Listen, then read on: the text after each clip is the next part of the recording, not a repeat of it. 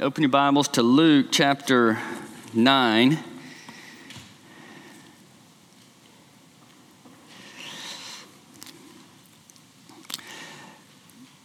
It's a beautiful chapter, beautiful text today, stunning text. So let's read Luke 9, verse 28.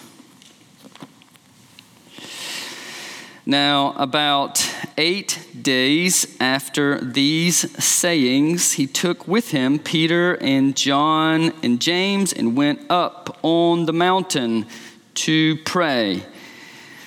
And as he was praying, the appearance of his face was altered, and his clothing became dazzling white. And behold, two men were talking with him, Moses and Elijah, who appeared in glory and spoke of his departure, which he was about to accomplish at Jerusalem. Now, Peter and those who were with him were heavy with sleep, but when they became fully awake, they saw his glory and the two men who stood with him. And as the men were parting from him, Peter said to Jesus, Master, it is good that we are here. Let us make three tents one for you, and one for Moses, and one for Elijah, not knowing what he said. And as he was saying these things, a cloud came and overshadowed them. And they were afraid as they entered the cloud, and a voice came out of the cloud saying, This is my son, my chosen one. Listen to him. And when the voice had spoken, Jesus was found alone, and they kept silent and told no one in those days anything of what they had seen. And the grass withers and the flowers fade. The word of God endures forever. Thanks be to God. So I like what the 19th century Scottish professor, pastor A.B. Bruce said. He has this book called The Training of the Twelve. It's a famous book. He says about this amazing event, he said, This passage, it's a passage an expositor, a preacher, would rather pass over in reverent silence. And uh, I felt that this week. Luke's assessment of Peter's, you know, befuddled words when he says he didn't know what he was saying. Um, you know, it's really kind that he said that. And so, in Bruce's words, he says this uh, You know, we all say that. Like, what do you say? What do you say before? Like, we all say what Luke said of Peter. So, Luke's going to be kind to me today. Like, who is able to fully speak of that wondrous night scene among the mountains, Bruce says, during which heaven was, for a few brief moments, let down to earth? And the mortal body of Jesus being transfigured shone with celestial brightness. And the spirits of just men made perfect appeared and held converse with him about his approaching passion. And the voice came from the excellent glory, pronouncing him to be God's well beloved Son. Like, who can add anything to that scene? I mean, our attitude is really that of the apostles in verse 36 when they just they just stay silent. It makes me want to interpret Psalm 46:10 as be still and know that Jesus is God.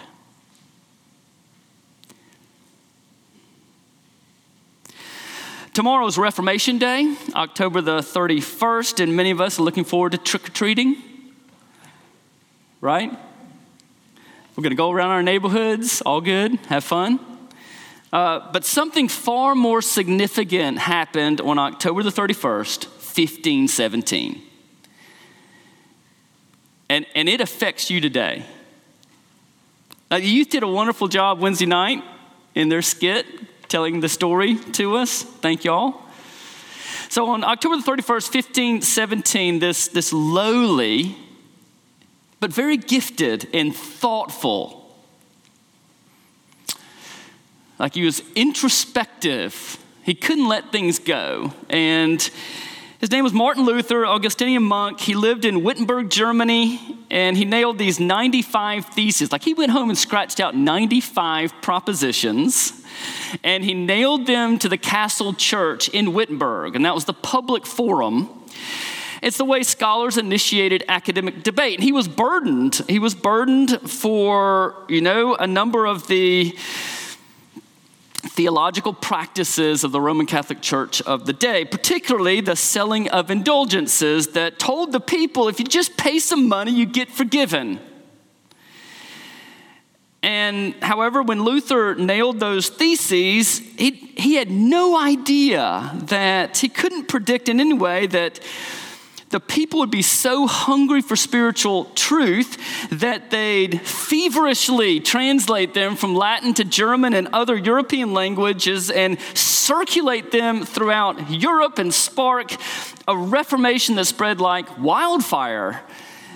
And the Reformation, above all things, is a revival of true Christianity in which God's Spirit moved in a unique way, powerful way. And He's done so in various stages of church history.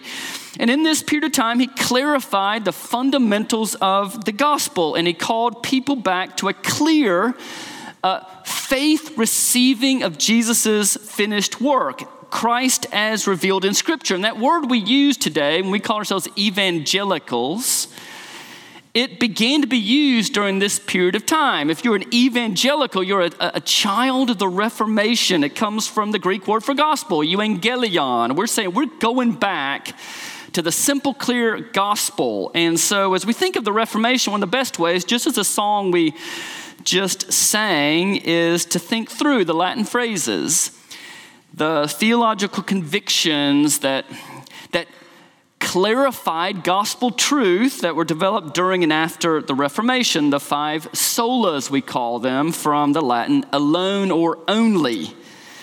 So we think of sola scriptura, scripture alone is our authority. We think of sola gratia, grace alone, it's all of grace.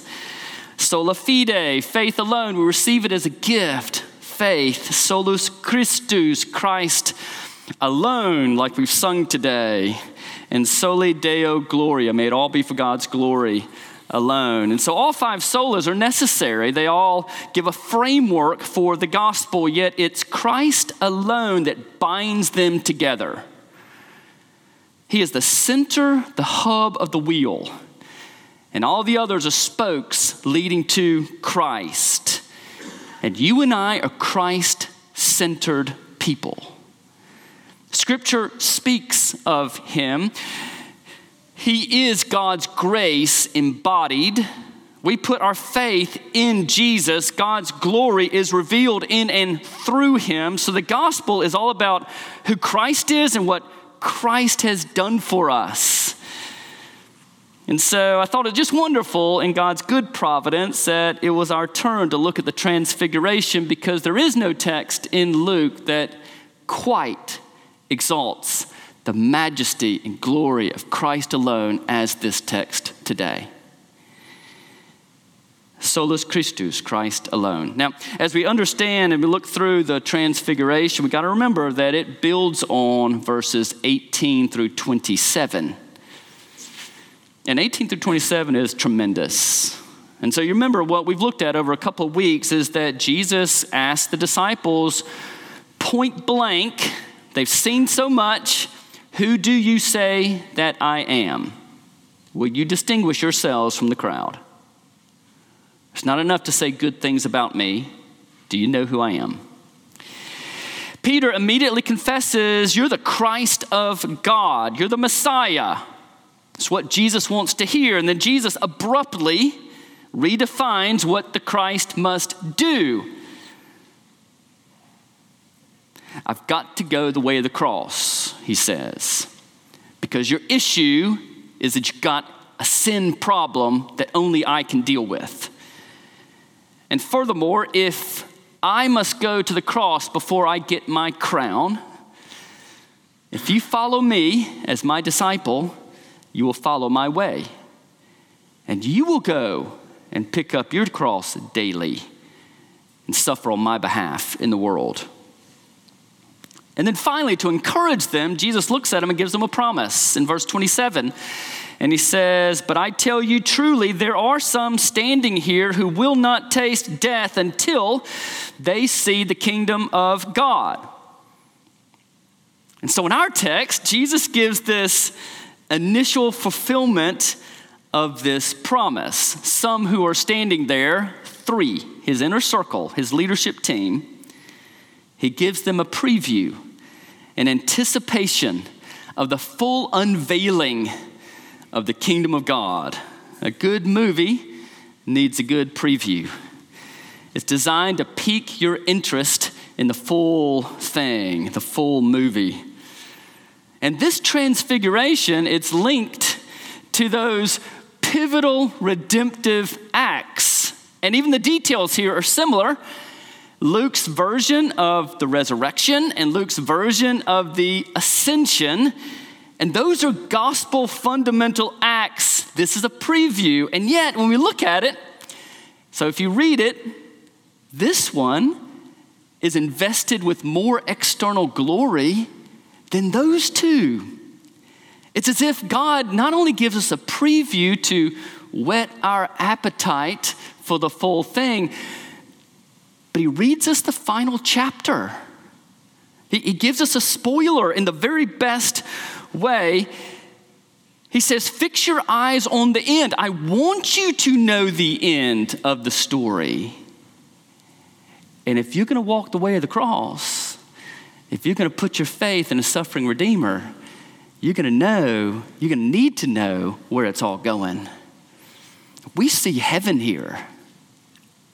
So we're going to look at this under two main points. First, the Father comforts the heart of His Son, and then the Father confirms the hearts of His disciples. So the Father comforts the heart of His Son here. And uh, this is probably the most important emphasis. This is about what the Father does for the Son. And that's suggested in that Peter, John, and James sleep through most of it. You know? I mean, can you identify? Sometimes we sleep through things we need to hear. And uh, it's also intimated in that in the similarities with the Garden of Gethsemane. Remember, the three also fall asleep. And there's a lot of similarities. And Gethsemane was all about strengthening Jesus. So Jesus has just recommitted himself to the cross, to judgment, to taking hell on our behalf. He just did it, and the Father says, I am going to comfort the heart of my son because this has got to be so difficult for him. Well, Luke is the only gospel writer to include that Jesus leads the three up the mountain to pray. And, and throughout the gospel, Luke gives unique emphasis on prayer. He's a man who wants the church to pray. And he shows Jesus praying at significant pivotal times like this one. And he says, as Jesus prays, he's transfigured. And keep that little phrase in your minds. Matthew Henry, the old commentator, 18th century, said Jesus puts an honor upon the duty of prayer and to recommend it to us. It is a transfiguring and transforming duty. Have you thought of prayer that way? If our hearts be elevated and enlarged in it, so as in it to behold the glory of the Lord, we shall be changed into the same image from glory to glory. By prayer, we fetch in the wisdom, grace, and joy which make the face shine. 2 Corinthians 3.18. And we, beholding, are being transformed into his likeness with ever increasing glory which comes from the Lord who is the Spirit. It's given for us too, not just Christ. So, the first thing that, well, so Jesus has been praying over all this, and the Father responds with this, this event to comfort his heart. And he does so in three ways. First, the Father responds to Jesus' prayer at this pivotal moment by glorifying his Son. And so he raptures Jesus up to heaven, or he opens the door from heaven into our world. There is a parallel universe. There's heaven, and then there's our world. And all God has to do is open the door. He causes Jesus to enter in and experience the glory he is destined for after his cross. And this is the very glory he's always enjoyed. John 17, 5, glorify me with the gl- glory I always had with you from the beginning. He's reminding him who he is. As Jesus enters heaven, the appearance of his face is altered. It's literally, it becomes other. And I like that description. It reminds us that he's one with us, but he's also other. He's set apart from us. Matthew, the gospel says, his face shone like the sun. Matthew and Mark are the ones that say he was transfigured, literally from the Greek word metamorphomai, which we get metamorphosis. He's changed. He's shown to be who he really is. And his clothing becomes dazzling white, and the verb means to flash like lightning. And so maybe he's given dazzling heavenly garments, but I prefer to think of this way that his glorified body beams through his clothes, causing them to shine. He's radiant, he's brilliant, he's glowing with glory. And the Father is revealing to him who he really is. He manifests Jesus' inherent glory as God the Son. It's the glory he's always possessed. And we can appreciate this a little more by noting that there's a major theme here. There's a new Moses or greater Moses theme going on throughout this account. And so you remember at Sinai, Moses' face also shone.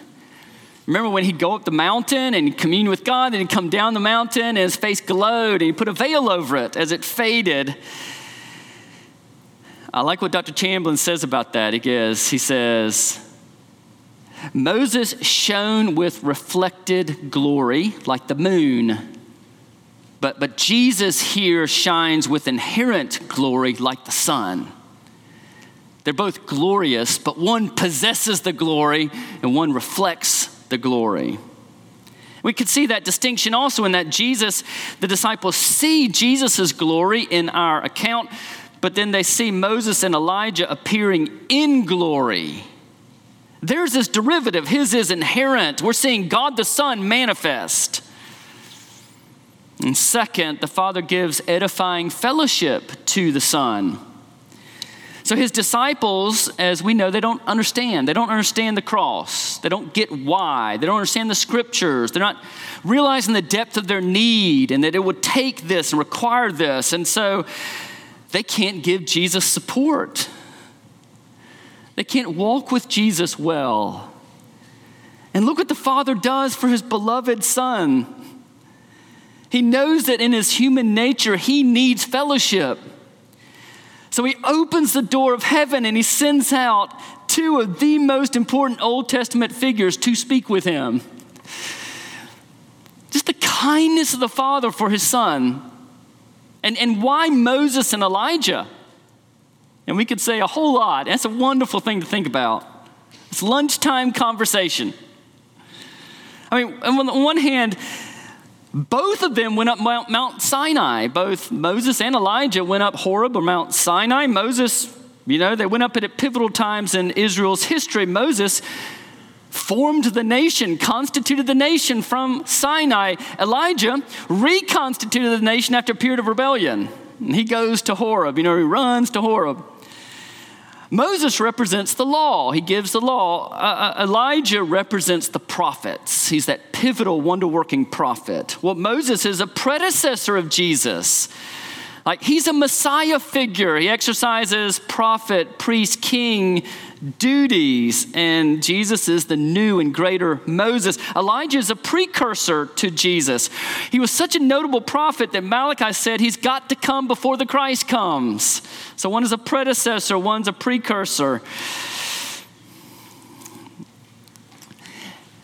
There's another reason, and this has to do with the kindness of God both Moses and Elijah never got to see the fulfillment of their desires. Moses worked so hard to get the people to the promised land, but he, he messed up and he didn't get to go in. Elijah worked so hard to bring revival to apostate Israel, Mount Carmel, all that. But it, it didn't happen, and he was so depressed and didn't get to see it. Now we see the abundant, overwhelming grace of God that He takes these two leaders that didn't get to see the fruit of all their labors and their hearts cry, and He lets them experience one, bringing him into the promised land. Two, letting him experience revival. They let them support and encourage the one they always anticipated and pointed towards and be a part of his redeeming work in a special way. Beautiful. He lets them do that, gives them little temporary bodies, and sends them back to let them do that. And let me just say, it's a model for you too. And one of those things that we struggle with in this world is we have so many hopes and dreams. We plant so many seeds. We want things to happen a certain way, and they're good desires. And sometimes we just wonder whether it matters. And Jesus is saying, I care about what you do. It counts what you do. I'm going to take it into account in glory. And so Luke alone among the gospel writers tells us what Moses and Elijah talked to Jesus about. They speak with him about what his disciples are failing to understand, and that is his departure, which is the word exodon. We get exodus from that, which he will accomplish in Jerusalem. Again, we have this new Moses theme. Jesus is suffering and death at the cross to pay the penalty and to overcome the power of our sin and his resurrection in triumph to conquer hell, death, and sin is described as a greater, the true exodus that all of that in the book of Exodus only faintly pointed towards. That our that their redemption from bondage pictures our redemption by the blood of Christ from bondage to sin. They're talking to him about that. The law and the prophets, they're talking to him about that. We always spoke about this, and now we get to speak with you about it. And imagine how grateful they are. They, they know Jesus is on the cusp of entering into judgment. And they're looking at Jesus and saying, Thank you for what you are about to do. That I would not be here if it wasn't for your work. Third, most importantly, the Father speaks a blessing about his Son. So at, at his baptism, the Father spoke a blessing to his Son. You are my beloved Son. With you I am well pleased. And now, at this pivotal moment when he's about to head to Jerusalem, he speaks about him. This is my son, my chosen one. Listen to him. And, and, and the voice of the Father to and about his Son is always one of love and delight. Loves his Son. Church planter we prayed for this morning, Mike Weinbrenner, friend of Jeremy and myself.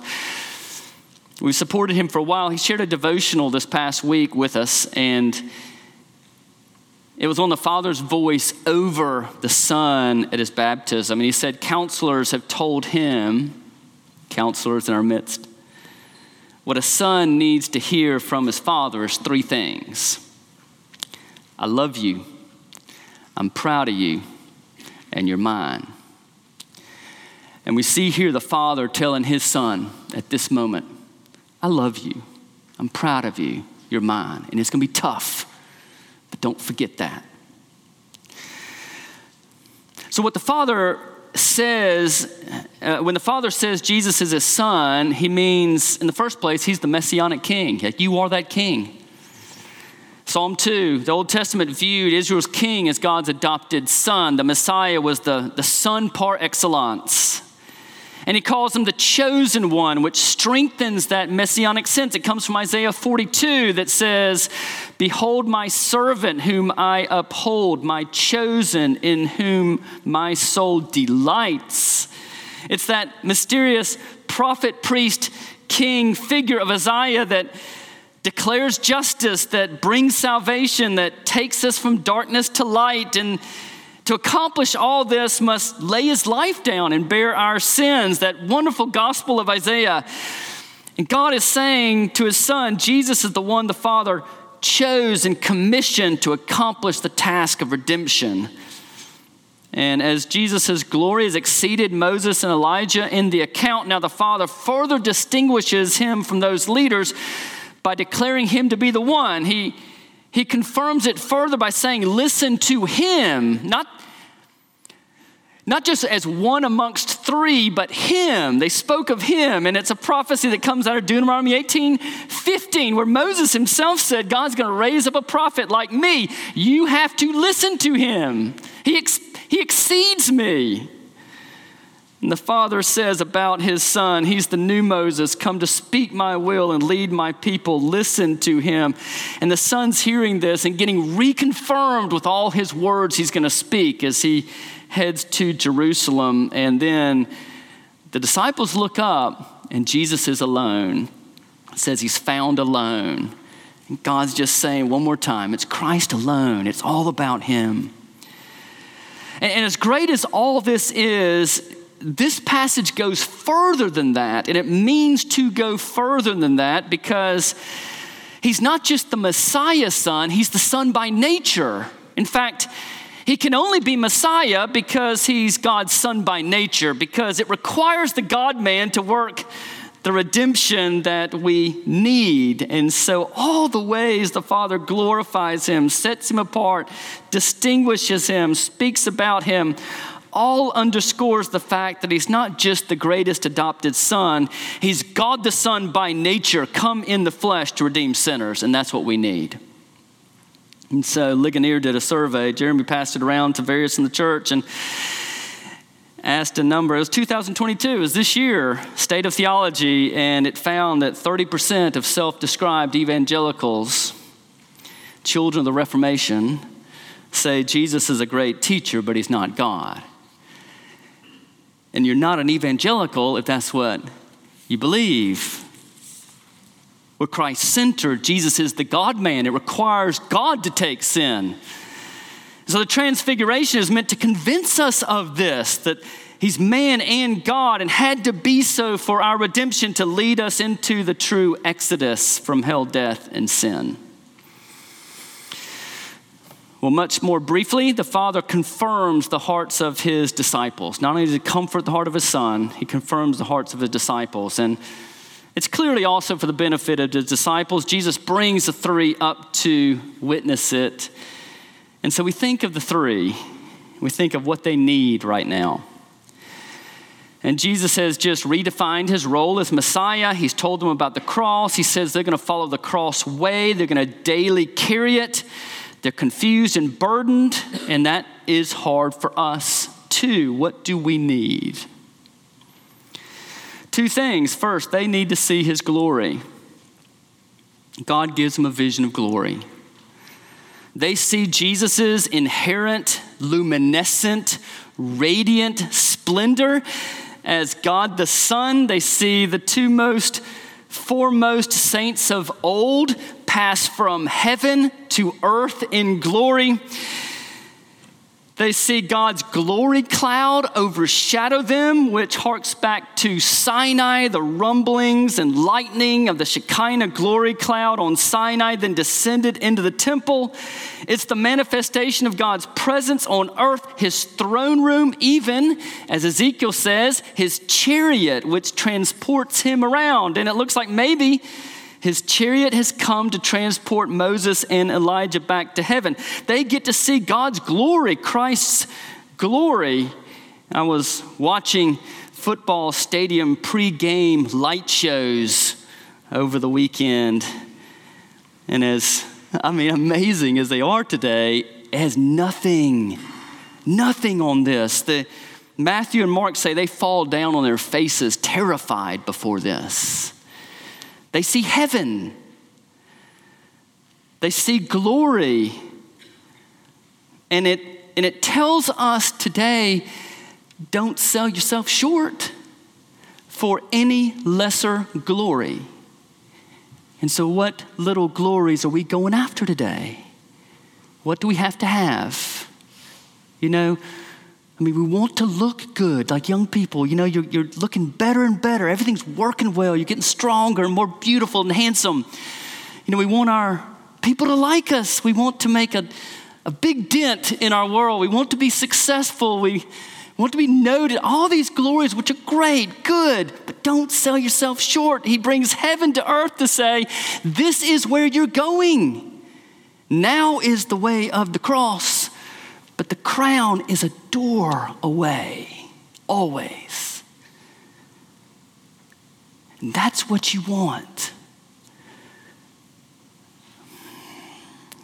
Second, and most emphatically, you need to pay attention to Jesus. I mean, Moses, you know, in, in scripture, you had to have two witnesses for anything, God sends the two best witnesses. They've heard the hardest news, get the two best witnesses. The law and the prophets say this is the way, and it's always been the way. Sin's got to be atoned for, and he's come to do it. And then Peter speaks out of his head when he wakes up Master, it is good that we are here. So far, so good. But then he says, Let us make three tents, one for you and for Moses and for Elijah. It's kind of a strange deal he wants, but basically, what he's wanting is, I like it here. And I want to stay on this mountaintop. And it is incredible. And I love being inside your glory. It's overwhelming to me, but seeing Jesus as he is satisfies everything I've ever wanted. I want to stay here in communion with you. Please, let's linger on top of the mountain, not rush down the mountain to that weariness and, and work and, and suffering that Jesus has been talking about. Bruce says, Farewell, earth and cross. Welcome, heaven and crown. I want to stay here. But the father responds to that. And it's kind of a rebuke, but a, a, blessed rebuke. He, he covers them with the glory cloud and he speaks out to the disciples This is my son, my chosen one. Listen to him. What you need is to listen and obey my son. Take heed, especially when he tells you that now is the way of suffering, then is the way of glory. Listen to him when he says that you are so beloved that the one who possesses such infinite splendor for joy left it behind to become nobody and to go lower and lower and lower into everything antithetical to God and absorb it into his own immaculate person and pay it in full and undo it at the cross in order that you might enter into this and walk through that door and be glorified together with the Son. Take that to heart. And then, for the good of the world and your own sanctification, walk the way of the cross in faith in Jesus. It's Christ alone might we listen to the sign? Might we see that our need is greater than we ever dared imagine? And the same token, might we see that we're more beloved than we ever dared dream. May God add his blessing. Amen. Let's stand.